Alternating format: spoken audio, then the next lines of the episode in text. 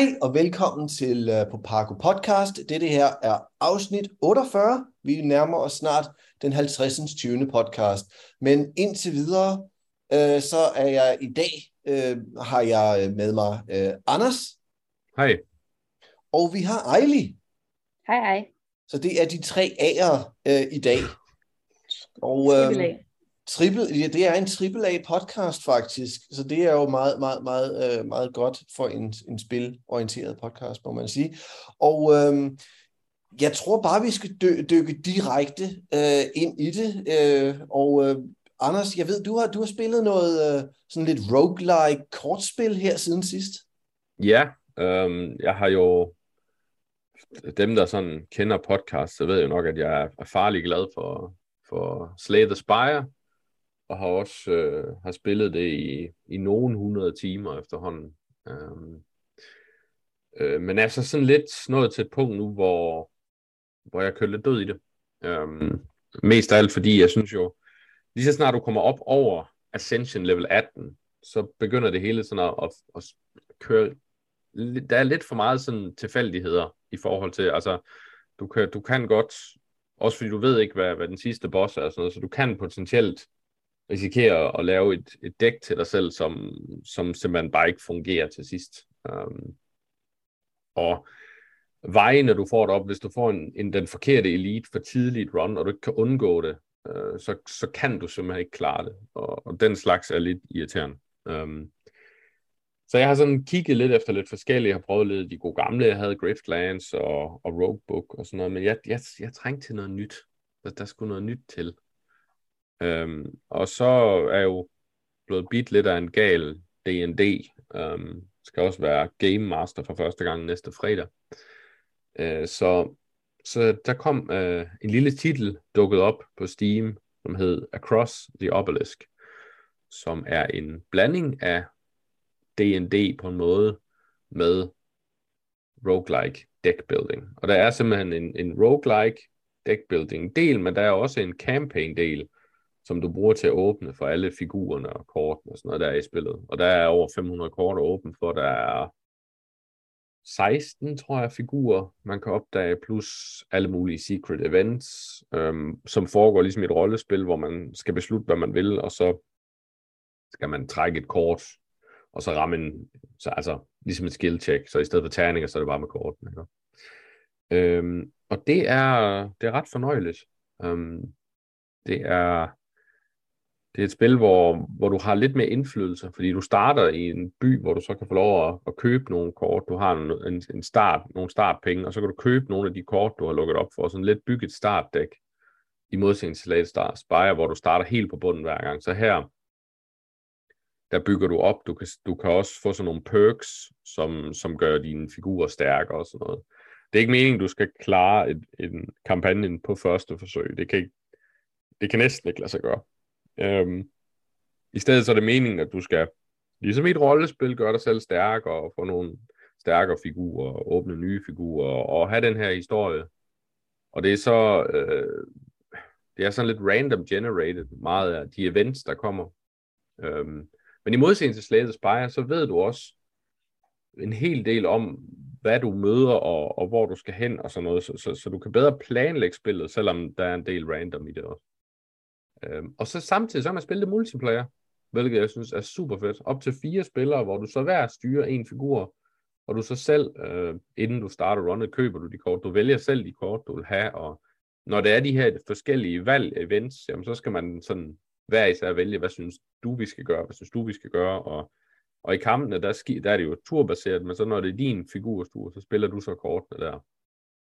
Øhm, og det fungerer virkelig godt. Jeg synes, det er rigtig sjovt. Øhm, jeg kan jo ikke vide, hvor meget, altså hvor det ender hen. Jeg har spillet små 12-15 timer eller sådan noget, men, men, men indtil videre er jeg ret begejstret for det. Også fordi det føles markant anderledes end Slay Spire. Altså, der er en del af de her spil derude, som, som har lagt sig for tæt op af Slay Spire, så, det, så, så bliver det lige pludselig noget med, jamen okay, du er så tæt på Slay Spire, så kan jeg egentlig godt bare spille det i stedet for. Eller, men her, man har valgt at, at sige, jamen det er stadigvæk, der er noget roguelike deckbuilding i det, men vi går i en helt anden retning. Øhm, og så, så er det også noget pænere at se på en Slay Spire. Det er sådan noget helt andet. Um, så jeg er, jeg er ret begejstret. Og, og hvis man har nogensinde har sådan siddet og tænkt, jeg kunne egentlig godt tænke mig et kortspil, som jeg kunne spille multiplayer, sådan noget roguelike deckbuilding multiplayer, jamen så, så, er det, så er det faktisk et virkelig godt valg, også fordi de har implementeret multiplayer så godt. Så jeg, jeg skal nok vende tilbage på podcasten et senere tidspunkt med sådan en rigtig anmeldelse, men sådan som et, et, et, et tidligt øh, kig, så vil jeg sige, at jeg, jeg er ret begejstret for det. Jeg synes, det er sjovt. Cool. Hvad, øhm, ja, jeg tror, jeg, jeg har selv spillet lidt, lidt Slay the Spire, og mit problem har lidt været, det er hvis, at uanset hvor langt jeg kommer, så hvis jeg dør, så skal jeg helt tilbage fra begyndelsen. Er der nogen, nogen måde for at, at sådan springe videre? Altså kan man åbne op for genveje, eller er det, det er bare lige på hårdt? Um, som sagt, så er der øh, nogle forskellige modes. Altså der er kampagnen, hvor du egentlig spiller en i anførstegn historie igennem, når du har de her random events. Og det er så også den, du bruger til at, at, at åbne nye kort og figurer og sådan noget. Um, så er der en roguelike del, hvor du egentlig kører. Den har jeg så ikke noget at kigge på endnu. Men, men der vælger du dit starthold, og, og, og så kører du egentlig bare lige igennem. Og så er der nogle, sådan nogle daily challenges, hvor de laver det hele om. Øh, men i reglen er det ligesom Slay Spire, at du starter forfra hver gang. Men i modsætning til Slay Spire, så, øh, så kan du gøre dine figurer stærkere og sådan noget. Øh, det vil sige, at du kan få talents, og du kan bygge nogle specifikke ting. Øhm, og, og det vil sige, at at du starter meget stærkere, hvor du i Slay Spire egentlig altid starter på bunden. Jeg ved godt, du åbner for flere kort og relics, du kan få, men det er ikke noget, du selv har indflydelse på. Altså, du har ikke indflydelse på, om du så får de ting tilbudt, og du kan heller ikke selv bygge din dæk i. Altså det, du skal være heldig at få de ting. Du kan ikke sige, inden du starter Slay Spire, om nu vil jeg lave et, et shift dæk for eksempel. Det, det kan ikke lade sig gøre. Hvorimod her, der kan du sige, hvis din mate, som jeg har lyst til at lave et eller andet med frost damage, jamen så, så kan du starte med at, at sælge og gå af med de kort, der ikke rigtig passer ind, og så købe nogle af de andre. Så hver gang du får tilbudt nye kort, kan du vælge det. Og som sagt, så har du de her perks, der gør dine figurer stærkere, gør de gør mere skade, og så når du starter med bedre og bedre kort, så de, hvor du i slaget Spire godt nok starter forfra, så føles det også, som om du virkelig bare er svag, og så skal bygge det op. Så her, der begynder det at være sådan, okay, jeg starter forfra, men jeg er så stærk, at jeg flyver igennem de første, indtil jeg kommer op til der, hvor, hvor jeg var før. Um, så, så det føles som om, der er noget reelt progression, og det er der også. Hvorimod i Slay Spire, der starter du helt fra bunden nærmest hver gang. Det er cool. Yeah.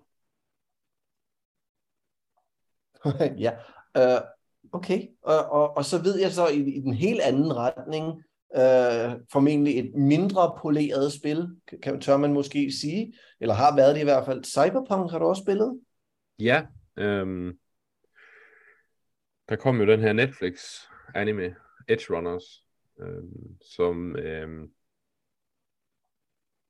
som jeg godt kunne mærke, den var jeg ikke lige klar på. øh, det, den er god, men, men den var den var for meget tro til, øh, til det originale spil og til cyberpunk-genre og sådan noget. Så den er, den, er, den er tung, og den er hård, og den er led, og, og ekstremt dyster. Um, men ikke desto mindre, så gav det mig lyst til at give Cyberpunk en chance til, også fordi jeg havde hørt egentlig sådan i internettets krinkelkroge, at, at nu skulle Cyberpunk efterhånden være blevet en ret fed oplevelse. Um, så jeg tænkte, jamen jeg har det, så hvorfor ikke bare kaste mig over det igen? Og, øh, og jeg nyder det meget mere, end jeg gjorde første gang. Uh, første gang var en forfærdelig oplevelse. Uh, det var buggy, øh, verden føltes øh, overhovedet ikke levende, fordi alt føltes som sådan nogle papting, der bare var placeret, og så var der øh, en, en, en unaturlig stor mængde dildoer overalt af en eller anden uforklarlig årsag. Øhm, altså, det var som om spillet ikke tog sig selv alvorligt på mange måder. Øh, men, men det har de altså ryddet gevaldigt op i. Øh, også de NPC'er, der går rundt og sådan noget, det virker som om de nu mere er placeret, så de passer ind der, hvor de er. Øhm, og de har de står ikke bare stille, altså de har deres gang, og, og du, kan, du kan også gå hen så lige og, og trykke på dem alle og tale med dem og sådan noget. Øhm, jeg ved ikke, de, de har gjort en masse små ting, som gør, at verden er gået fra at føles som sådan et uncanny valley lejeland, til rent faktisk at føles som en rigtig verden. Øhm, og så synes jeg, at og så kører det meget bedre. Altså det er en meget poleret oplevelse nu faktisk. Øhm, ja, jeg har faktisk, øh, jeg er faktisk ret positivt overrasket over, hvor godt Cyberpunk er blevet. Øh, så, så hvis man har spillet det før, og har det liggende eller et eller andet, og man tænker, skal vide, om jeg skulle give det en chance til, så synes jeg, det skal man. Jeg har, jeg har faktisk ikke spillet det siden PlayStation 5-udgaven kom. Um, og jeg, jeg, jeg, jeg kom længere, end jeg gjorde sidste gang, men jeg synes stadigvæk, jeg når til et punkt, hvor hver, det hele det bare er en, en, en form for kulisser. Og der, altså, jeg læste noget, og jeg tror måske, det er rigtigt. Det er, at introen til Cyberpunk øh, viser, hvad spillet kunne have været. Så det er hele den her optakt til, hvor, hvor du får fat i den her øh, hackermaskine, du er inde i, i fabrikken. Øh, sådan set hele optakten indtil øh, Johnny Silverhands blev introduceret. Det er, hvad Cyberpunk kunne have været, og, og bagefter, så, så, er der bare ikke helt den samme form for dybde i spillet. Og en teori, jeg læste, var, at, øh, at det var sådan set med vilje lavet sådan, fordi at øh, når du har nået igennem hele den her optakt, så er du nået forbi den her øh, periode, hvor du kan få en, en øh, refunderet pengene. Så, så det var lavet specifik, specifikt sådan, så at ja, hvis du når til det her punkt, så behøver vi faktisk ikke at gøre os umage mere, fordi at øh, du kan ikke få pengene tilbage mere. Øh, ja, altså når jeg tænker på, hvor meget de har arbejdet på det efterfølgende, så har jeg svært ved at se, at, at den teori holder. Øh, fordi hvis, hvis, hvis det var en sådan, så kan jeg ikke se, hvorfor de skulle prøve at polere billedet. Altså, hvis, hvis det bare var for at få folk til at betale, og så, så var det det. Øhm.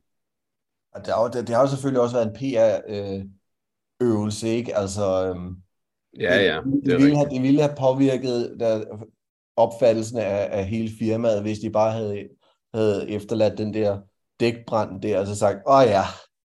Det, Men det, altså, der er jo ingen tvivl om, at de har taget skade, firmaet på den her. Ja. Altså, altså, fordi det var jo, da det blev released, var det jo et decideret skrald. Altså, øh, men jeg, jeg, der hvor jeg vil sige, man kan jo ikke lade være med at sammenligne lidt med Witcher øh, spillet, altså i hvert fald treeren. Og det Witcher 3 gjorde så stærkt, var, at alle sidequests var interessante, mere eller mindre. Eller i hvert fald alle dem, der havde en historie. Uh, altså alle de der skide skag holes, du kunne finde, det var sådan set lidt ligegyldigt, men og, og der synes jeg måske, at men der virker det også, som om de har fjernet nogle sidequests nu, fordi jeg kan huske, der var nogle sidequests, jeg fik tilbudt sidst jeg spillede det her igennem, som bare var væk nu. Men de var også ualmindeligt ligegyldige. Det var sådan nogle fetch quests og sådan noget. Og det har jeg ikke rigtig mødt endnu. Øhm, jeg har været, jeg har lavet et par quests med nogle NPC'er, som, som faktisk har haft nogle rigtig gode historier, alla Witcher, øhm, hvor hvor du kommer lidt ind bag under skinnet på dem, og øhm, ja, altså det, men, men jeg vil sige, verden er ikke på niveau med Witcher i, hvor, hvor, hvor, hvor, hvor, hvordan den er håndlavet, føler jeg ikke endnu. Men jeg føler, at Cyberpunk er et bedre spil nu, end det var. Og, og jeg føler også, at det er en mere interessant verden at være, at være i. Altså, skulle jeg have lavet Lama, spillet Lama på Cyberpunk, så da jeg spillede det første gang, så ville jeg have givet det et eller to ud af, ud af fem, um, fordi jeg synes simpelthen ikke, det var pengene værd. Øh, hvor jeg nu nok nærmer og nærmer mig et tretal, vil jeg sige. Altså, hvis folk gik ud og betalte fuld pris nu for Cyberpunk, så ville jeg ikke føle, at de blev snydt. Altså, jeg, jeg synes, der er en god oplevelse, også efter introen. Øhm, og, og det er tydeligt, at der er blevet fjernet nogle, nogle sidequests og noget, og så er der også blevet tilføjet noget nyt, som har noget mere substans. Så, øhm, så jeg er spændt på, hvor vi ender hen med det her. Nu, jeg ved ikke, til sidst forlydende var, at de måske alligevel nu kommer med en DLC, eller et eller andet, men jeg ved det ikke helt. Der er, der er et stykke DLC, så vidt jeg husker, der er planlagt, og det er ja. vist bare det. Jamen, der øh, kommer vist noget mere nu. Okay, der kan man bare se.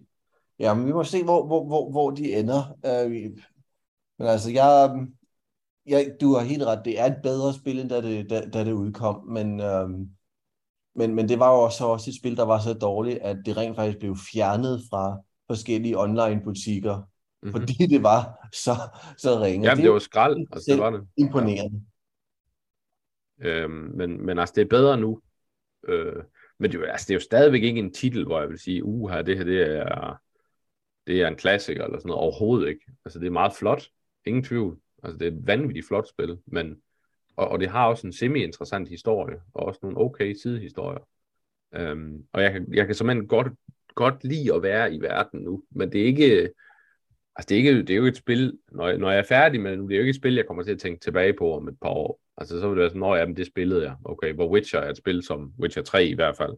Jeg er egentlig også toeren, som, har, som jeg altid vil tænke på. Altså den dag i dag tænker jeg tilbage på mange af de historier. Øh, øh, så, så, så der er det slet ikke op.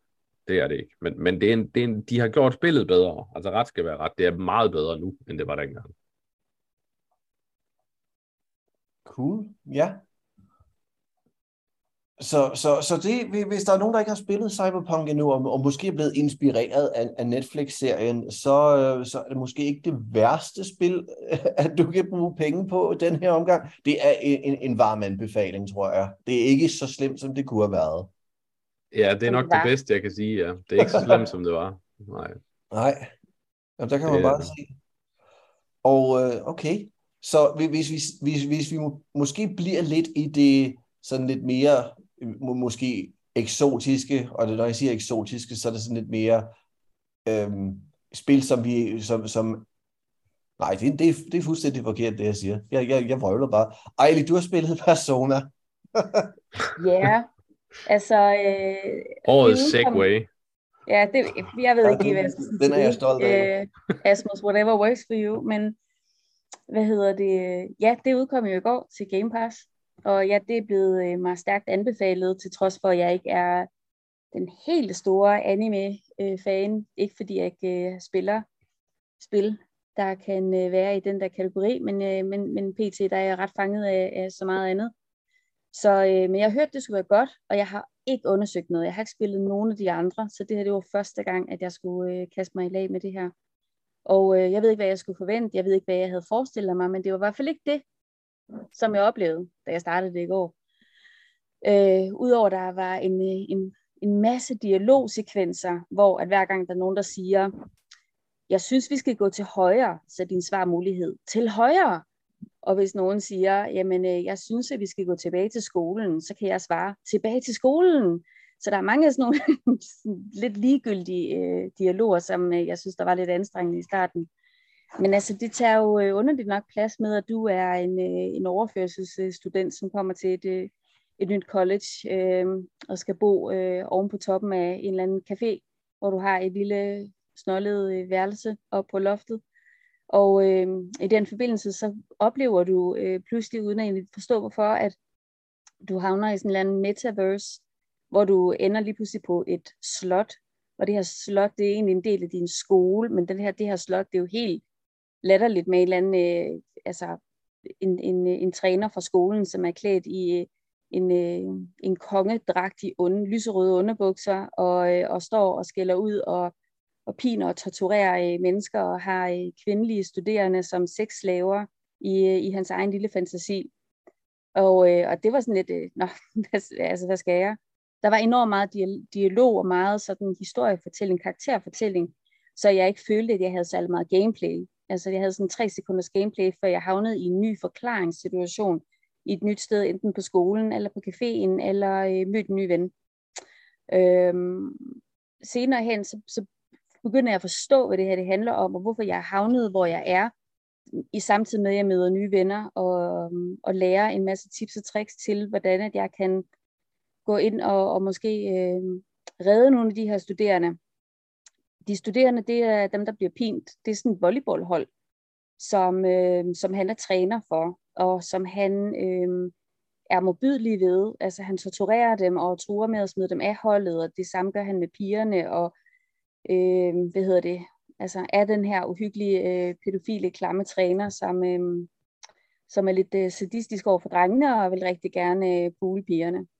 Og, øh, og, og det sætter jo en lidt i en sjov situation i, for at forstå, hvorfor jeg er havnet her. Og det her metaverse med den her, det her slot, det er, det er inde i ham her trænerens hoved. Altså det er hans fantasi. Øhm, og inde i den her fantasi, når du er der, så, så kan du alle mulige ting. Altså du er ikke helt dig selv. Du er en, hvad hedder det? Altså du er en, hvad hedder sådan noget? Altså du er en karakter, altså en eller anden form for karakter af dig selv, men du er ikke dig selv. Øh, hvor du har nogle evner, hvor du blandt andet kan trække nogle personer øh, til at hjælpe dig i kamp, øh, hvor du kan øh, få nogle kræfter og få, nogle, øh, få noget hjælp, øh, som kommer til udtryk der, som ikke kommer udtryk i virkeligheden. Øh, og undervejs i det her, der har jeg sådan et, øh, jeg får, øh, der er sådan en, en pige, som han er lidt efter, en, en pige, der hedder Lady Anne, eller Anne, og Anne, hun, øh, jeg synes sådan, at øh, jeg har kendt hende før, eller sådan, har vist set hende et andet sted før. Og så lige pludselig, så står der sådan, efter jeg har fået hende, så under hendes øh, outfit, så står der The Catherine Suit. Så tænker jeg, nå for helvede, det er da Catherine fra spillet Catherine, som er det her spil med øh, den her, øh, den er fra, det er fra 2011 eller sådan noget, hvor Catherine er, er en fantasi. Der er sådan en fyr, der hedder Vincent, som er sådan en mareridt om, at han skal være sin kæreste tro, eller om han skal have en affære med den smukke Catherine, og så via puslespil, så skal han ligesom komme ud af sit eget mareridt på den ene eller den anden vis. Men, øh, og hvad hun laver i Persona 5, det ved jeg ikke. Men jeg kan jo se, at det er jo Catherine. Pokker. Hun har jo hele Catherine-outfittet også. Så, øh, så ja, altså jeg er kommet, jeg tror jeg er level 6 nu, eller sådan et eller andet. Og i starten, der var sådan et, du ved godt, ligesom når du tager over i Føtex, så du har sådan nogle, bam, tilbudsreklamer, hvor det sådan pinstede op i sådan nogle, hvad hedder det, sådan nogle stjerner i sådan en taleboble. Sådan er det her spil også i dialogform, og det, det irriterer mig en lille smule. Det er sådan noget med, pow, der er lige en dialog her, pow, pow, så er der sådan flere dialoger, hvor jeg godt bare gad at have, kan vi godt have øh, voksendialogen, hvor vi bare har en boks nede i bunden med en samtale, der kører. Det har vi ikke rigtigt. Så det er jo lidt det her udtryk, jeg ligesom skal vende mig til, når det er det her tegneserieform. Øhm, men jeg er, ja, jeg ved ikke, hvad jeg havde forventet. Jeg havde nok forventet sådan lidt en, en stor verden, hvor man rejste rundt og sådan noget. Jeg havde ikke forventet, at det var sådan storytelling og dybe karakterer, der går mere og mere ind i det. Vi lærer flere og flere mennesker at kende. Verden bliver større og større. Problemerne bliver mere øh, seriøse, og det hele er sådan lidt, øh, lidt vanedannende på en måde. Øhm, jeg tror, at måske jeg havde undervurderet, hvad det var, jeg kastede mig i lag med. Og da jeg startede med det, ud over dialogen, blev hurtigt sådan noget, sap, sap, sap, sap, sap, jeg gad egentlig ikke rigtig høre, hvad folk havde at sige, og bare gerne spille, så var det jo så meget en del af spillet, at man skal være opmærksom på det, og så var jeg, jeg vil sige sådan, okay, nu siger jeg i morgen til Anders, Anders, det er pikkelflot, det her spil, men det er godt nok kedeligt, men nu synes jeg, det er pikkelflot, og det er mega, mega spændende. Øhm, så jeg, jeg er i hvert fald ikke færdig med det, men det er lidt sjovt, at jeg har sådan både siddet med, at der kom A Plague's Tale 2 øh, for et par dage siden, som er det her rådenskab, som bare spiller, øh, øh som er rig, øh, rigtig hardcore. Og så kommer Persona 5, som er også en sjov, mørk og mystisk sag, mystisk sag, men i sådan en, en, en, en anime-tegneform, hvor det er meget svært for min hjerne at, at begribe, at man kan få noget til at virke nuttet, pænt og yndigt, men er øh, faktisk øh, rigtig uhyggeligt og, og meget ægelt. Altså øh, nogle ægle temaer, som de er taget op her. Øh, men ja, det, det tog man lidt øh, over, med overraskelse. Jo, så er det sådan et eller andet med, med det, det hele. Så ender jeg i sådan en fængselscelle, også i det her underlige slot, hvor at, øh, der er sådan en fyr, der hedder Igor, som er lidt en anime øh, version af Gargamel fra Smølferne, som sidder nede og hjælper mig med at blive sådan en form for, altså bliver, bliver bedre og kan lære nogle tricks. Men øh, lige sådan, jeg så ham, så tænker jeg, det er da Gargamel. Han hedder bare Igor i det her spil. Så han sidder nede øh, i en kælder, og, og jeg tror nok, han er på mit hold. Øh, han virker som sådan en eller anden underlig ja, psykolog, der holder mig i fængsel, men samtidig gerne vil hjælpe mig, som jeg har det sådan lidt mærkeligt med. Øh, men jeg synes, det er meget, øh, det er meget underholdende. Så jeg blev ved for at dykke ned i det her, men jeg har aldrig nogensinde spillet et spil, der tager sig ud på, på den her måde før. Det er godt nok flot. Ja. Jamen, velkommen, Så, øh, til, øh, velkommen til en, øh, en rutsjetur. Øh, lige et par ting, at det, det er ikke Catherine, men det er Catherines tøj, hun er på, og hun er lavet, så hun ligner hende, men det er ikke samme person. Okay.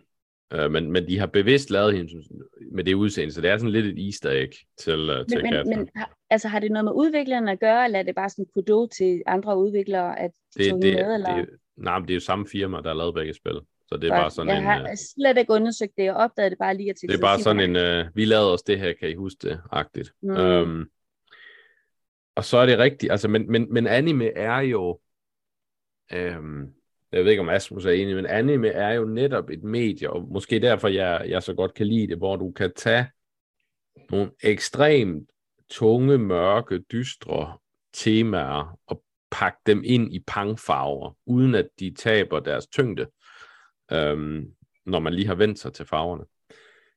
Øh, og, så, og så er Persona 5 har meget, altså Persona-spillene har altid været ekstremt stilistiske. Øhm, og Persona 5 kører meget den der Oceans 11 vibe. Altså det hele, det er et stort heist nærmest. Øh, og det er også derfor, de kaldes, øh, figurerne i spillet, deres gruppe kaldes The Phantom Thieves. Altså der er sådan meget det der, sådan et Italian job, Oceans 11, øh, Casino Royale stil over det. Og, øh, og når de så kaster sig ind i de her, de her underbevidstheder fra de her øh, grimme, grimme mennesker, så er det, at, at, at spillet shine. Men det er rigtigt, som du siger, altså, det er vigtigt, man, man får teksten med, for det er historien, der er vigtigst i personerspillene, det, det, mm. og det har det altid været. Um, jeg synes også, uh, jeg synes også, gameplayet holder med, men, men i starten er der ikke ret meget gameplay, men der bliver mere, Nej. og der bliver også en meget større frihed til at, at undersøge uh, Tokyo. Um, er det ikke Tokyo? Jo, det er det. Jo. Um, så, så det kommer. Men det er et meget, meget stort spil. Så, uh, men, men det er meget sjovt at høre sådan den der udvikling, du har haft med, at du først tænker, okay, det her det er faktisk lidt kedeligt, og så lige pludselig, okay, nu er jeg egentlig fanget af den her historie, nu vil jeg egentlig gerne vide, hvad der foregår. Og, og, og sådan var min oplevelse også, da jeg startede Persona 5 i sin mm. tid inden det blev Royal. Mit store problem var så slutningen i det originale, som, som faktisk ødelagde hele historien for mig. Men den er helt lavet om mm. i Royal, så det er jeg meget spændt mm. på. Så jeg ja, aner ikke, altså, hvad det slutter med. Nej, altså jeg, jeg, altså jeg er jo til sådan noget interaktivt spil, hvor man har indflydelse på en historie, og man for eksempel kan gå ind og præge det en smule i form af, hvem vil du være venner med, og hvem, hvilke beslutninger vil du tage, vil du være aggressiv, vil du være lidt mere blødsøgen, vil du hjælpe dine venner, eller vil du skride fra situationen? Det er jo med til, at du har den her følelse med, at du er en del af det hold, du er i. Men det, der også er fedt ved det her, det er, at når det er, at du er inde i det her castle, i det her metaverse, det her måde, at du kan skræddersy, hvilke våben de alle sammen har, og altså, hvordan de skal tage sig ud og se ud, og, og måden, at man kan klæde outfit på. Men dog vil jeg så sige, når du så er inde i den her equipment, øh, der gad jeg godt, at man, den person, du sidder og klæder på, fremgår samtidig. Fordi jeg er nødt til at sådan tage tøjet på nogen, og så hoppe ud, og så sige, Nå, hvordan ser det så ud? Og så ind i menuen igen, og så prøve noget andet, hvis det er, at det er usindsmæssigt, at jeg har mit fokus. Det kan jeg ikke gøre samtidig. Så det, det, er, en, det er en ting, der, der er lidt irriterende, sådan i forhold til, mm. at man kan hurtigt sådan kigge, hvordan det tager sig ud. Det vil man jo gøre i enormt mange andre spil, at karakteren er, er vises, altså vises under equipments, øh, hvordan det, det tager sig ud. Men, Men det, er jo, det er jo generelt uh, JRPG. Altså i JRPG har det altid været sådan, selvom du fik en ny jak eller sådan noget, så er det ikke sikkert, at du ændrer udseende. Uh, det er ren stats, dit equipment. Ja, men det gør man her. Man ændrer ja. udseende. Men, øh... men det har aldrig været fokus sådan i, i, i japanske rollespil. Ja, det ved ikke, hvad Asmus, som han er enig, men jeg, jeg mener... Ja, det ved jeg ikke, om jeg er helt enig, fordi både i, i Genshin, men også her, der, det, der har du jo hundredvis af kostymer. Du kan jo, men Genshin, det er jo, det er jo også mere et MMO, synes jeg næsten end et, end ja. et rollespil. Altså, hvis du tager Final Fantasy for eksempel, det er jo et godt eksempel. De gamle Final Fantasy, der kunne du jo aldrig ændre tøjet på nogle af figurerne. Nej, det er rigtigt. Det kom først senere. Ja, jeg ved faktisk ikke. Det har nok været i 10, 2, nej. I, I 10'eren var det ikke. Uh, heller ikke i 12'eren. Um, var det 10-2 med... Uh... I 10-2, der var nej. det Jo, det er rigtigt, fordi der var det ikke 10-2 med pigerne? Jo, præcis. Og der, der kunne det dansende, skønne. Men, men der var det jo, det var jo mere, det var jo, ja, det var kostymer, men der var, det var direkte forbundet med, med klasser. Altså, hver kostyme ja. var en, en, en, en, en klasse for sig selv.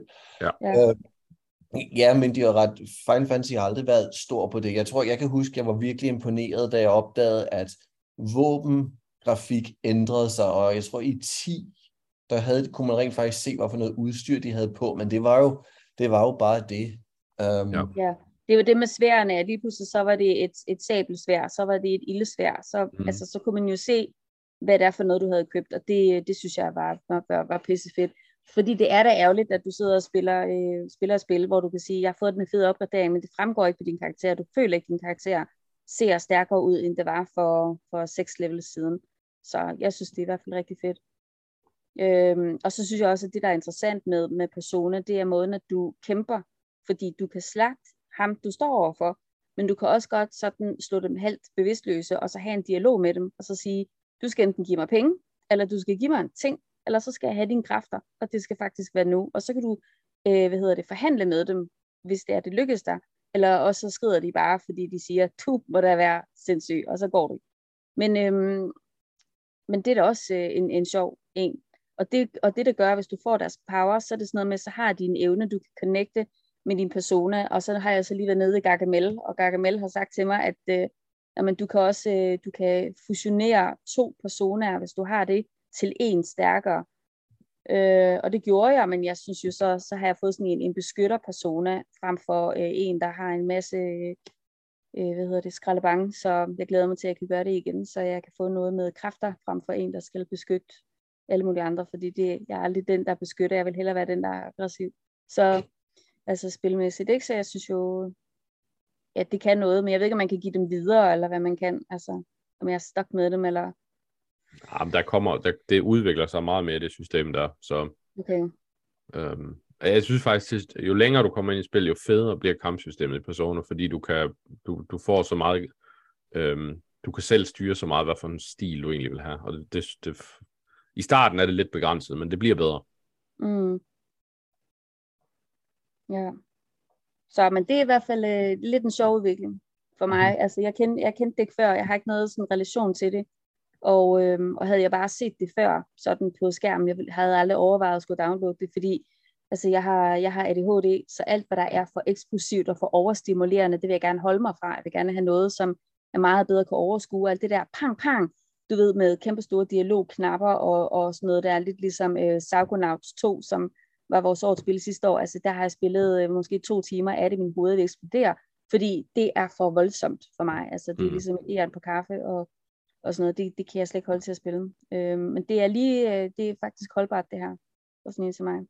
Jeg vil så også sige, at når du kommer dertil, hvor du sådan kan rende frit rundt i byen og gøre, hvad du vil, og, og møde nye øh, mennesker og sådan noget, så bliver dialogen også lidt mere afmålte.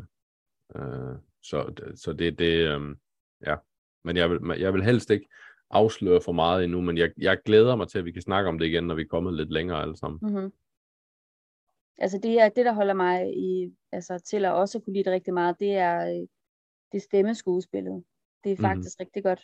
Øh, ja. jeg, jeg har jo så valgt den engelske og ikke den japanske, det er jo en præferencesag, men men jeg har så valgt den engelske, og det, jeg synes, det lyder og rigtig godt, og det tager sig rigtig godt ud, og det holder mig absolut også øh, interesseret, fordi at der er ikke noget, der sådan øh, ligesom trækker ned på den punkt. Det, det er rigtig godt.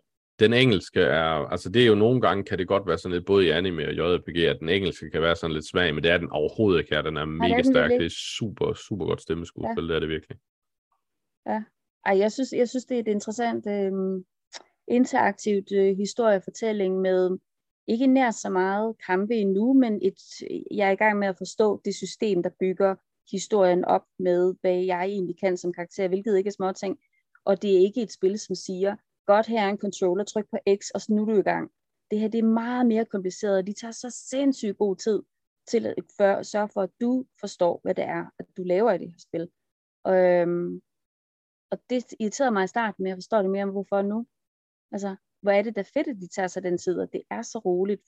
Det er ikke, øhm, det er ikke sådan et, et stressspil, hvor du hurtigt er i gang. Tværtimod, øh, der er en mening med, at det går lidt langsomt i starten. Så, øh, så ja, jeg synes, øh, jeg synes, det er spændende. Fedt. Fedt. Jeg elsker, når folk de kaster sig ud af deres comfort zone og prøver noget helt nyt. Det synes jeg er sjovt. Især i spilverden. Altså, det er, ja. det er sjovt og du har efterhånden også haft kastet mig ud i en masse, synes jeg, og det er jo meget sjældent, at jeg egentlig har været altså, uenig med dig, og det tror jeg også, at, øh, at øh, hvis Stefan han var her i dag, han, øh, han ville have sagt det samme, og sige, hvad er det sjovt, at du indimellem lige siger, hvad, jeg tænker på noget, har du prøvet det her, nej, men nu gør jeg det, fordi at nu er jeg nysgerrig, og så virker det bare. Så det synes jeg er lidt sjovt. Så det er jo øh, det er rigtig fedt. Ja. Hvad med dig, Asmus? Ja, hvad med mig? Jeg har haft forrygende travlt øhm, på, på, sådan med, med, med kedelige ting som virkeligheden, så jeg har ikke haft så meget tid til at spille. Hvad jeg har spillet, jeg er gået tilbage til øhm, Terraria, fordi det fik en, en, endnu en, en opdatering. Uh, og, nu, og nu er jeg igen øhm, sådan dybt nede i at, at, at møde rundt under jorden og, øhm, og, og, og finde øh, nye mineraler og og, og, og nye metaller, så jeg kan lave bedre våben, så jeg kan dræbe bedre eller større fjender. Og øh, jeg, jeg, ved ikke, jeg ved ikke, hvad det er, men, men Terraria er formentlig et af de spil, hvor jeg synes, pengene har været bedst givet ud. Altså, jeg, jeg købte det der forholdsvis tidligt, da det, da det udkom. Og det var jo næsten, dengang der var det jo, åh oh ja, det er jo, det er jo 2D Minecraft, uh, uh, det er jo bare sådan et, rip-off.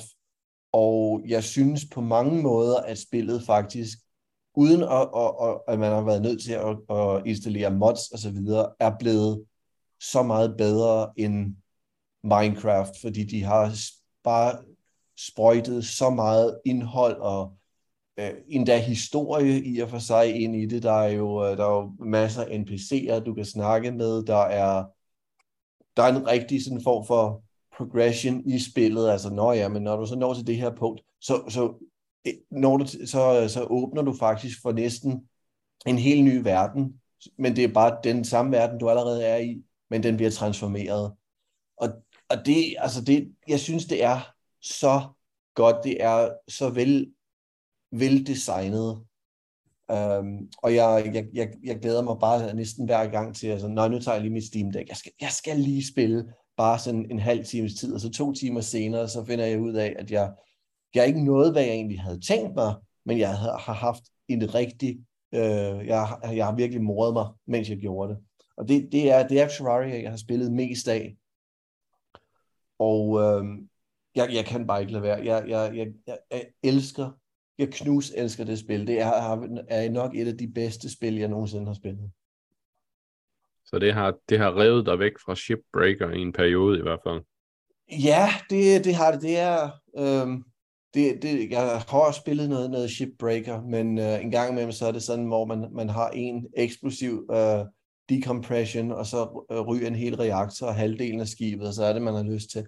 Måske jeg skulle bygge noget i stedet for at skille noget af. ja. Ja, det kan jeg godt følge. Um, hvad hedder det, øh, med hensyn til Terraria, spiller du det så stadigvæk øh, på Playstation, eller har du også overvejet at prøve det på Steam Deck?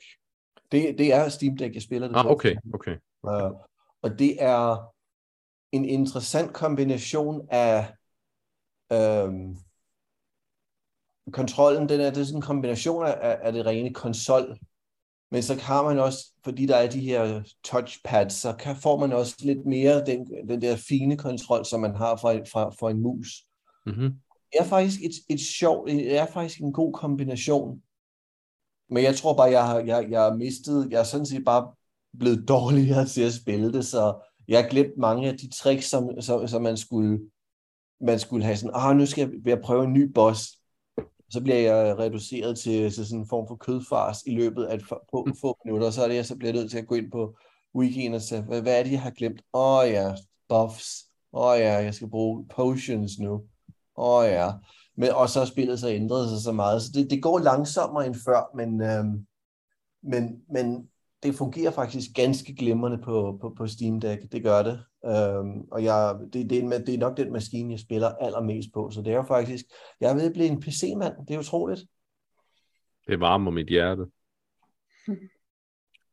Så det næste, det er så bare, at jeg skal have dig logget til noget Dota. Øhm, hvad hedder det, uh, Ejli? Mm. Ja. Du snakkede noget om en skov eller et eller andet på et tidspunkt. Ja, yeah, altså det var noget med, at der kom, øh, kom et brætspil ud, som, øh, som jeg havde lagt mærke til, at folk de sådan var begyndt at skrive lidt om inde på, øh, inde på Facebook. Der er sådan en, øh, en brætspilsgruppe, som er sådan et af Danmarks største. Og hver gang der er et eller andet, så vil de jo rigtig gerne lige sige, hey gutter, har I set det her? Eller tøser, whatever. Og, øhm, og så var der sådan et, øh, et spil, som, øh, som dukkede op, der hed uh, Living Forest, som er, som er udviklet af en, der hedder Aske Christiansen, eller Christensen, kan jeg ikke huske det helt specifikt. Christensen, tror jeg, han hedder. Øhm, som, du ved, lige så snart det udkom nærmest, så, så, så fik vi sådan at vide, øhm, Nå, jamen han har allerede vundet årets familiespil 2022 i Frankrig øh, ved øh, Astor, og, og kort tid efter, så vandt han øhm, øh, årets kenderpris 2022 ved øh, Spil des Jahres, og så øh, fandme ikke også, om han har vundet øh, til voksespil 2022 i Danmark på Guldbrikken. Øhm, og, øh, og, og det var da en fantastisk præstation altså ved udgivelse til et spil, som jeg overhovedet ikke har hørt om, ikke siger reklamer om. Han har ikke øh, sådan strejfet øh, noget af min øh, sådan, øh, interface i form af, af reklamer og sponsoreret indhold, og de har ikke været hyped, de har bare været sådan fuldstændig undergrund. Bang, så kom det bare op som det vildeste fyrværkeri. Så det er klart, man bliver vildt nysgerrig. Øhm, så jeg har jo så siddet, jeg, så siddet, jeg har, jeg har øh, en, en af mine venner, som jeg sådan lidt, så begyndte jeg at sidde og sende link. Det gjorde jeg faktisk også til dig, Anders. Sendte et link. Hej Anders, øh, har du set det her? Det var da vildt, var. Og det gjorde jeg også til min kammerat. Og så endte det med, at han købte det. Fordi jeg sådan har siddet, ej, se, nu er der kommet en pris, var. Det var da helt vildt. Så han køber det først. Og så sidder, øh, så sidder vi så hjemme med mig og, øh, og får det spillet. Og, øh, og det er meget sådan et, øh, et let, let, øh, let forståeligt øh, spil, som egentlig primært består af pap, det er enormt flot designet. Jeg tør næsten ikke at udtale, øh, hvad hedder det, den, den designer. Det er noget med Apilune øh, Etienne. Så øh, jeg håber, jeg siger det rigtigt. Men, øh, men det er det smukkeste, smukkeste, smukkeste designet øh, kort, vi skal sidde med og, og bare det hele. Men for at prøve at se, om jeg kan øh, forklare det, uden jeg sådan, sådan har øvet øh, noget, det er, at du er en øh, skovånd, som skal redde, øh, hvad hedder det, øh, et, et, et, et helligt træ fra, øh, fra flammer, så det ikke øh, dør. Og, øh, og så er det noget med, at skovens beskyttere har på en eller anden måde øh, dannet en ring, der vil gerne give dig nogle ekstra, øh, hvad hedder det, ekstra hjælp til at få slukket øh, de her flammer, som, som brænder den her øh, ild. Og det vil sige, at den giver dig nogle, øh, nogle elementer, og, og du kan øh, hjælpe ved at få flere af skovens beskyttere til at være på dit hold til at hjælpe dig øh, med at kæmpe det her træ. Så man kan sige, at alle du spiller imod skal det samme, men I spiller ikke sammen om at slukke ilden, I spiller imod hinanden om at være det stærkeste hold, der kan slukke ilden og redde træet, og så har man vundet. Så måden, at man vinder, det er, øh, man har sådan, øh, hvad hedder det, tre muligheder. Der er sådan tre elementer i det her spil, du kan samle på, og man vælger typisk bare en. Og, og, og, og det er, at øh, og det er fordi, ellers vil det næsten umuligt gøre din, din samlefunktion. Men det er noget med, at du kan enten få 12, der er sådan nogle øh, hvad hedder det, figurer, hvor du kan vælge mellem øhm, 12 træer, der har en værdi af, øh, af 12 øh, til sammen. Du kan have 12 flammer, eller du kan have øh, 12 hellige blomster. Og den første spiller, der får det, har så i, i princippet vundet. I en, øh, i en runde, der har du øh, et sæt kort, som alle andre har også. Den shuffler du de 100% ens af sådan nogle skovånder. Og i de her skovånder, der er der også nogle ånder, der har et symbol, der siger, øh, hvis du har, øh, hvis du har, hvis du trækker tre af dem her, så har du kun et træk, men har du kun to, så kan du få to træk. Måden man gør det på, det er, hvis du har et sæt kort, så, så vender du et kort, det er ligesom, du sidder og spiller poker, eller hvad hedder det, jack, blackjack. Du sidder og vender et kort, og du vender et kort igen, og du bliver ved, indtil du ser op i feltet, at der er sådan nogle, øhm, sådan nogle runde symboler, sådan nogle sorte runde symboler. Så sammenligner du kortene, og så kan du så se øh, ud i venstre side, der er for eksempel øh, de her flammer, eller det her, der er også vand til at slukke noget ild. Og, øh, og så er der træer, sådan, så man kan købe træer, der er hellige blomster osv. Så, så, så kan du på din række, der kan du se, okay, jeg har fem sole, jamen så må jeg købe et træ. Jamen, jeg har to vand, det vil sige, jeg må slukke noget ild, eller tage noget ild over til dig. Og, øhm, og så via på en eller anden, at det lyder måske sådan lidt øhm, uoverskueligt, men det er meget, meget simpelt.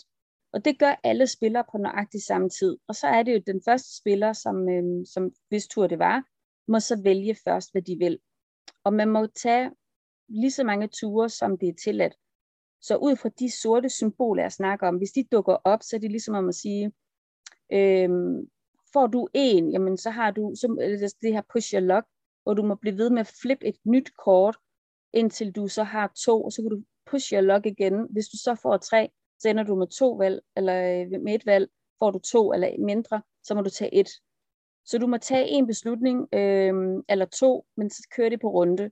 Så lad os sige, at jeg har to valg, så siger jeg, at jeg vil gerne slukke noget ild, jeg tager to flammer, men, øh, og så går runden, og de andre tager en beslutning, så er det min tur igen, så siger jeg, at nu vil jeg købe i tre, og så er min runde slut, alle andre har taget deres ture, og runde to kommer igen.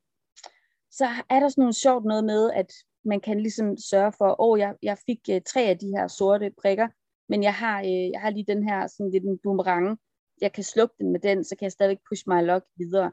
Du kan købe kort, du kan slukke ild, du kan stjæle fra andre. Så øh, man har også mulighed for, der er nemlig sådan en indercirkel midt i det hele også, hvor man også i et træk har mulighed for at flytte din brik. Hopper du over en andens brik, jamen så må du stjæle fra dem, hvis det er, du lander på et felt, der siger, hov, du har lige præcis den blomst, jeg vil have, så nu tager jeg den. Øhm, fordi vi alle sammen, vi har sådan nogle løse brikker, det vil sige, vi har, øh, vi har nogle, øh, nogle figurer, vi godt må stjæle fra hinanden. Og så øh, det, som der er sådan lidt med, med det her spil, det er, at jeg kan godt øh, afslutte spillet ved at sige, at jeg har 12 point. Men øh, runden skal ligesom spilles færdig. Så den næste spiller på sin tur har mulighed for at eventuelt stjæle fra mig og fratage mig sejren. Ikke fordi han vinder, men bare for at fratage mig den, så et spil kan godt slutte ved, at ingen vinder. Og, og, og det, kan, det kan være lidt en flad følelse, men det er præcis sådan, det er. Fordi en spiller kan stå i en position, hvor man kan sige, jeg kan enten lade hende vinde, eller ham vinde, men jeg kan også godt pure, altså ødelægge det og sige, der er ikke nogen, der skal vinde. Så, øh, så når runden den er færdig, skal man være rigtig sikker på, at det øh, på ingen måde kan, kan lade sig gøre, hvis det er muligt. Øhm, rent designmæssigt er det meget fint ting. Det dækkort, som du starter med, som man sidder og flipper, for at få øhm, ild, sol, træ, og der er også noget med, hvordan du flytter på den her midter hvor man kan springe øh, folk over, øh, er, er, er vældig, vældig fint. Øh, jeg tænker bare godt, at kortene måske godt kunne være en, bare en anelse bedre kvalitet, fordi det er meget sådan flip kort, flip kort, flip kort, og hvis det er så stor en del af spillet, så må det godt, altså det skal i hvert fald sleeves, hvis man gerne vil spille det meget, og, og sådan noget, så det ikke bliver lidt øh, ødelagt øh, i kanterne. Men måden, at du ellers køber kortene, måden du, du bevæger dig rundt på, er ekstremt godt lavet.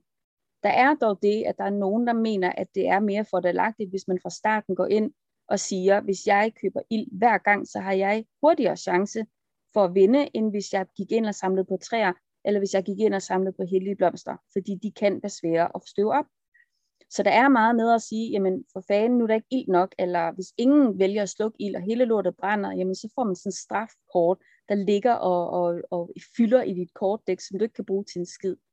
Øhm, men, det, men det er lidt øh, sjovt interageringsmæssigt, fordi jeg har ikke oplevet i, i et spil, at nogen har vundet på hellige blomster, for eksempel. Jeg synes, at det er den, der er sværest at få frem.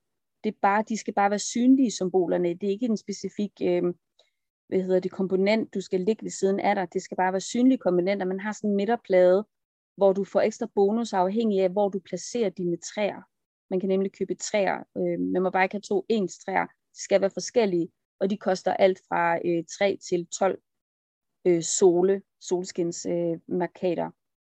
Øh, øhm, og så nogle af de her kort, de kan have, når du køber inden for det her marked af de her øh, dyrens, øh, skovens beskyttere, der er der nogle af dem, de sådan siger, på at høre, du får bare helt vildt mange sole, så du kan købe de dyre træer. Men der er også en sort element på, som gør, at når du vender den, så har du nok ikke så mange træk i din tur, fordi du må maks have, øh, hvis du vil have to ture på en tur, så skal du maks have to af de her sorte prikker. Får du tre, så er du tilbage på et træk kun. Så de sorte øh, er ligesom dem, der trækker ned, når du sidder og flipper din kort. Men det her push lock med, øh, at alle gør det samtidig, og man alligevel tager sin tur i runde, kan virke langsomt, hvis man er mange, og det er meget, meget fæsent, hvis man er to. Så et korrekt sådan godt øh, spillerinterval, øh, det må nok ligge på, på tre eller fire max. Fordi det er lidt ligesom dem, der har spillet øh, Creature Comforts, vil også opleve, at man gør ting samtidig. Men det er også øh, men det er lidt det her med, at du, du skal bruge lang tid på at se de andre tage deres træk. Så på den måde kan det godt trække ned. Øhm, jeg synes, øh, det er meget, meget smukt. Kunsten er øh, meget behagelig. Det er ikke ligesom øh, Everdale, men det har lidt af det her, øh, den her skønhed, som, øh, som er mega, mega fedt i, øh, i den her type, type spil. Det er appetitvækkende, fordi det er smukt. Øh, jeg synes, øh, jeg synes godt, at det kan fortjene sin pris, og jeg ved, at der er en expansion på vej. Jeg tror, det er via Kickstarter måske, at der kommer noget snart, hvor der vil komme nogle ekstra spiritdyr, der måske kan lidt mere. Det er i hvert fald, hvad jeg har ladt mig fortælle, men jeg har ikke sådan været inde og, og undersøge det så meget. Men, øhm, men altså, jeg synes, at øh, jeg synes, det er fedt, og jeg synes, det er et fedt gateway-spil, fordi det, det tager faktisk ikke så... Øh, det tager ikke så lang tid at spille, øhm, og, øh, og det er let at forstå. Der er ikke noget, du skal læse. Der er ikke rigtig noget, som du øh, har svært ved at forstå. Altså, på din tur, så sidder du og flipper alle dine kort. Du tæller ud af, hvor mange træer har jeg, hvor meget vand har jeg, hvad er mest sandsynligt for det næste træk. Så hvis jeg har mange sol, så er det klart, så går jeg over, så køber jeg et fedt kort, jeg kan ligge i min bunke. Øh, og, hvad hedder det, og har jeg masser af vand, jamen jeg kan jo vælge at slukke noget ild. Jeg kan også vælge at tage nogle ture for at springe over nogen for at stjæle fra dem. Øh, så det er meget naturligt for at sige, jamen selvfølgelig tager du det træk, der er bedst. Øh, og, øh, og så er du begrænset. Så du kunne godt, jeg har jo oplevet at sidde, jeg tror det er 17 kort, jeg har siddet og vendt, hvor jeg måtte samle sammen og virkelig score en masse øh, på min tur. Sådan noget der, det er jo skide fedt. Og andre kan kun vente øh, tre, så har de fået alle de tre sorte og ligesom stoppet deres tur. Øh, jeg synes, det er rigtig godt, og jeg glæder mig til, at der kommer en expansion, for det er klart, at, at nogle gange, når spil de er lette, så kan de blive for lette, og ja, så bliver det sådan lidt... Øh, så at der kommer noget knas på et tidspunkt, det, det er lidt spændende, og så synes jeg, det er så fedt, at, øh, at, ja, at det bare dukket op ud af ingenting, og har vundet tre priser, og er enormt smukt, og altså, alle kan være med, altså, selv børn, tænker jeg, sagtens vil kunne, kunne forstå det ud fra symbolikkerne og det eneste, de skal forstå, det er tal. Og jeg er blevet rimelig hugt nu, vil jeg sige. Jeg, jeg, ja. tror, jeg tror, jeg skal ud og kigge på det, fordi ja. altså, man mangler også nogle gange noget, øhm, fordi altså, dybe, store, tunge spil er der nok af, men nogle gange har man også brug for noget, der er sjovt for alle, uanset erfaring og alder og hvad for noget. Ikke? Øhm, mm. Så det lyder rigtig fedt, det må jeg sige. Det er rigtig, rigtig fedt jeg synes, det er rigtig fedt. Jeg kan rigtig godt lide, altså jeg, jeg kender ikke nogen spil som sådan, altså det er typisk enten kort, eller worker placement, eller noget dice, eller noget, men den her, den er, det er jo selvfølgelig det der med, at du sidder og flipper det samme kort igen og igen og igen, og du shuffler det og lægger det tilbage og køm, altså du er aldrig garanteret, at du rammer det, som du drømmer om. Og, og det er jo med til at udvide måden, du spiller på. Du kan godt have en agenda, der siger, at vi mega gerne samle på de her flammer, men du kan bare blive ved med at få øh, sole og, og, og købe kort, eller du kan få en masse træer, så du kan købe træer, så du er nødt til at følge med, hvordan du spiller, og du kan ende i sådan et trummerum, hvor du bliver meget sådan passiv og siger, at jeg kan hverken vinde eller tabe. Men, øhm, men det her med, det her med, at nogen kan fratage dig retten for at vinde, er faktisk rigtig modbydeligt. Jeg har prøvet det, og jeg var bare sådan lidt, hvorfor har du lyst til det? Jamen, du skal da ikke vinde. Jamen, hvorfor skal jeg ikke vinde? Jamen, det har jeg bare ikke lyst til. Så han stjal mit træ, og jeg havde meldt 12, fordi lige snart en har meldt 12, så er spillet faktisk slut.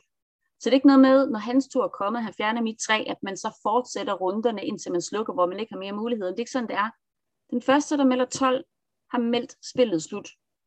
Så spørgsmålet er bare, skal der findes en vinder, eller skal der ikke findes en vinder? Lortespil. Ikke? Jeg var så sur, at jeg var sådan et... Ja, det lyder træls. det er faktisk ikke okay. Og det er ikke, fordi han kunne vinde. Han kunne ikke flippe mig. Han kunne bare sørge for, at du ikke vandt. Ja, og så er det noget med, at man, der er sådan en, øh, en form for tiebreaker, hvis det er, at øh, jeg har 12, øh, hvad hedder det, træer, og han har 12 sole, så er det noget med, at man kigger på, øh, jeg kan ikke huske, hvad det er, om det er sådan, der er et element, for eksempel hellige blomster, hvem er så jer, der har mest hellige blomster? Altså der er sådan et eller andet, hvor man, hvor man kigger på, hvem har så flest af et eller andet, så er det dem, der vinder. Øhm.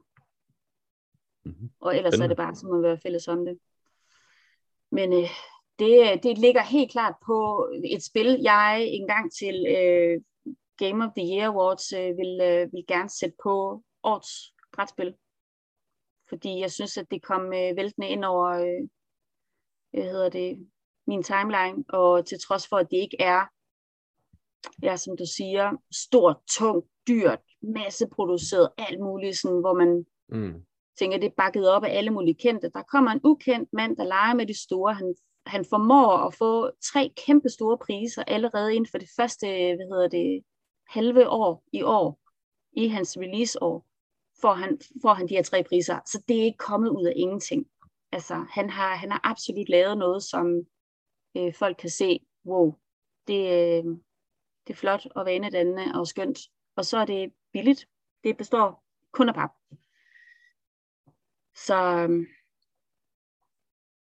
så dem, der kender Living Forest, eller har hørt om det, og, og ikke ved, hvad de skal med det, jamen de, de, det de skal, det er, at de skal købe det, og så skal de bare i gang. Øhm, det er lidt interessant, du siger det der med, at han kommer ud af ingenting, fordi den anden store, store, store titel i år, det er jo nok Ark Nova, og det bliver nok de to måske, der skal slås om det. Øhm, men det er jo også en ukendt, øh, tidligere ukendt designer. Øhm, øh, Mathias Vigge øh, har jo heller ikke rigtig lavet noget før. Øhm, det er også hans første. Altså som regel har de jo designet en farlig masse, inden de bliver, inden de inden det bliver taget deres design, ikke? Men, men det første, de, han får udgivet i hvert fald, og, og det samme med Aske, så, så det er spændende. Det er det. Agnova har jeg også prøvet, og, øh, og det er, udover det er rigtig, rigtig flot, så er det jo også noget af de her små bitte gems, han har i hans kort, som ingen ved for eksempel. Altså hende, hende der, øh, hvad hedder hun, Elisabeth, hende som har lavet, øhm, øh, hende som har lavet Wingspan. Han ja. har et billede af hende i Agnova for eksempel, hvor hun sidder med ryggen til og sidder og spejder efter fugle. Ja. Altså, og, der er, og det der små bitte ting, dem kan jeg helt vildt godt lide. At der er en ja. respekt, og der er en undersøgelse, og der er alt muligt andet, og det, det, det er et spil, som giver mig så meget viden fra sig. Det er lidt, øh, eller den, der tager, det tager lang tid at spille, og det tager mm. endnu mere lang tid at spille, hvis man har mange spillere, så det er næsten uholdbart at være øh, 4-5 spillere til øh, Ark fordi for helvede, du skal sætte en aften af til det, til et spil, som måske ikke nødvendigvis behøver at være så langt. Mm-hmm. Men det fungerer rigtig godt til to, det fungerer rigtig godt ja. til tre. Og til en. Også til en, okay. Ja, det er, synes, det er rigtig hyggeligt solo. Ja, jeg synes, det er rigtig flot. Og jeg synes, øh, hvis man også, øh, nu har, har jeg det ikke selv endnu, men øh, hvis man også går ind på Etsy og kigger på komponenter til det, så kan du få små oh, ja. og du kan få alt muligt for at give det her spil også, så det bare ser ekstra lækkert ud. Ja. Så, øh, men apropos det her med, øh, med Wingspan, så hende, der har lavet Wingspan, hun har jo også lige haft et, et spil på Kickstarter, det hedder The Foxing Experiment, som hun har designet, så der kommer et nyt spil fra hende øh, næste år, og jeg har været lidt nødt til at backe det. Uh, spændende. Ja, så jeg har, jeg har backet The Foxing Experiment, som er baseret på en rigtig hændelse, som jeg husker engang i 50'erne, hvor der var et eksperiment med, at der var nogle forskere, som øh, tog en masse forskellige ræve, og prøvede på at breed dem til en form for domesticated øh, type rev, som man næsten kunne have som kæledyr. Mm. Som var et rigtigt øh, eksperiment, at de blev mere og mere rolige, og de blev mere og mere sådan, så kunne de bjeffe lidt, fordi rev kan jo ikke gø og sådan noget. Så de, de kom og, og havde egentlig sådan prøvet på via forskellige sådan, øh, genetiske linjer og prøve at få en domesticated fox, og det har hun lavet et spil over. Så nu kender du Rolling Realms fra Stormy Games, hvor du har en tus, hvor du skriver, og så sletter du ja. igen. Ikke? Ja. Det er også det her. Så det, det er det, når du skaber for eksempel en rev, så får du en, en unge, der kan det. Den har for eksempel fået pletter, eller den har fået en busket hale, mm. og så mm. kalder du den Sandy. Og så Sandy bliver en del af, at andre kan købe Sandy til deres kul, og ligesom breed på hende og skabe noget mere. Så måden, at man arbejder sig igennem, det er selvfølgelig at få alt fra en god far til en god mor til alt muligt, og skrive, hvad hedder unge, den kommer tilbage dækket og alt muligt andet. Så det virker lidt sådan komplekst og spændende, men, øh, men i og med det er hende, og, og jeg er rigtig glad for Wingspan, så jeg er kæmpe spændt på det her. Ja, det bliver spændende. Øh, omkring alle de her ræve. Ja. Så den har, den har jeg bagget på Kickstarter, så den skulle komme øh, næste år en gang. Ja, Asmus, er du er vores kære vært, er han faldet af stolen, eller faldet i søvn, eller andet? Uh, nej, jeg, jeg, jeg prøvede bare at, at følge med i den her uh, ordstrøm om, om, om træer, og uh, jeg er nok ikke stor, uh, stor uh, brætspils uh, kender til at, at, at følge med, men uh, jeg er sikker på, uh, hvis Anders kan følge med, så kan alle andre også. Jeg kan bare ikke. Så, så jeg er stadigvæk med, jo. Apropos Kickstarter, øhm, der kommer også noget, men det må jeg ikke afsløre nu. Men der kommer noget på, på Parko med en dansk Kickstarter, der kommer senere. Men øh, der kommer mere. Så lyttere, bliv ved med at lytte, så kommer der mere. Spændende.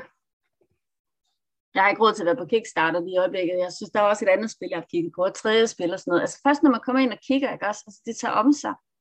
Det er helt vildt. Og med de fragtpriser og alt, hvad der er i omkostninger og sådan noget, det er jo helt helvede til. Mm. Altså, jeg sidder med Steep Games. De havde lavet Chai for to. Jeg har købt Chai. Jeg er rigtig glad for Chai. Mm. Og så har de lavet Chai for to, og det baggede jeg i 2021. Det skulle udkomme her i februar. Det er stadigvæk ikke kommet endnu. Folk Nej. er rasende. Jeg kan sige til dig, der er bare så meget sådan... Du ved, Men altså, det, nu arbejder jeg jo ved siden af det her, så arbejder jeg inden for transportindustrien, og øhm, hvis folk vidste, de store udfordringer, der er, både i produktion og transport lige nu, så, så, så er der ingen grund til at hisse op over nogen, der har lavet en Kickstarter, fordi øh, mulighederne lige nu for at få ting gjort færdige er bare meget, meget, meget svære. Og, mm. og at man skal regne med, at alt bliver skubbet. Altså, jeg bestilte en bil her i november sidste år, men den er blevet skubbet til december 2024 nu. Altså, det, det øh, alt tager tid, og, og det, det må man forvente lige nu. Det, øh, nogle gange føler jeg så også, at, at nogle af de der, jeg har læst nogle beskeder under nogle Kickstarter, der er blevet, der er blevet skubbet lidt, og jeg synes, nogle gange er det sådan, der tænker man lidt, okay, der er ingen grund til at være decideret modbydelig. Altså, ja, det er det. Altså, det er det, det virkelig. Hvis, hvis de, de, de kunne fikse det, så gjorde de nok. Ja. Ja, ja, ja. Og det er det, der er problemet også, fordi det er jo bare, hvad kan man sige, det er jo bare udviklere, som øh, meget gerne vil prøve at skabe et spil. De er ikke et kæmpestort firma, mange af dem. Nej. Det er jo bare almindelige mennesker, der har en passion, og de har jo en drøm om at lave det. Men det er da også, altså hvis du har 10.000 backer, og du har aldrig nogensinde lavet et brætspil. Du skal altid at, at klippe og klister. Det, mm-hmm. det, det tager tid for en udvikler, ja. og så må man sgu bare have is i maven. Jeg jo, synes, jo, og mange af de her spildesigner har jo overhovedet ikke nogen connections eller noget i hverken produktions- eller transportverden, så det er jo, det er jo op ad bakken for dem. Altså, det, jeg, jeg, jeg vil i hvert fald sige, at, have, at, at, at skulle igennem det logistiske mareridt lige nu, det, det misunder jeg dem absolut ikke. Nej. Godt, jamen det var i hvert fald, øh, det var i hvert fald alt for mig den her gang. Ja, jeg har sådan set... Jo, jeg, jeg spillet noget mere FIFA, faktisk, for det ikke skal være løgn, øh, sammen med Joachim. Øh, jeg prøvede det der Ultimate Team, og det er jo bare kortspil med FIFA.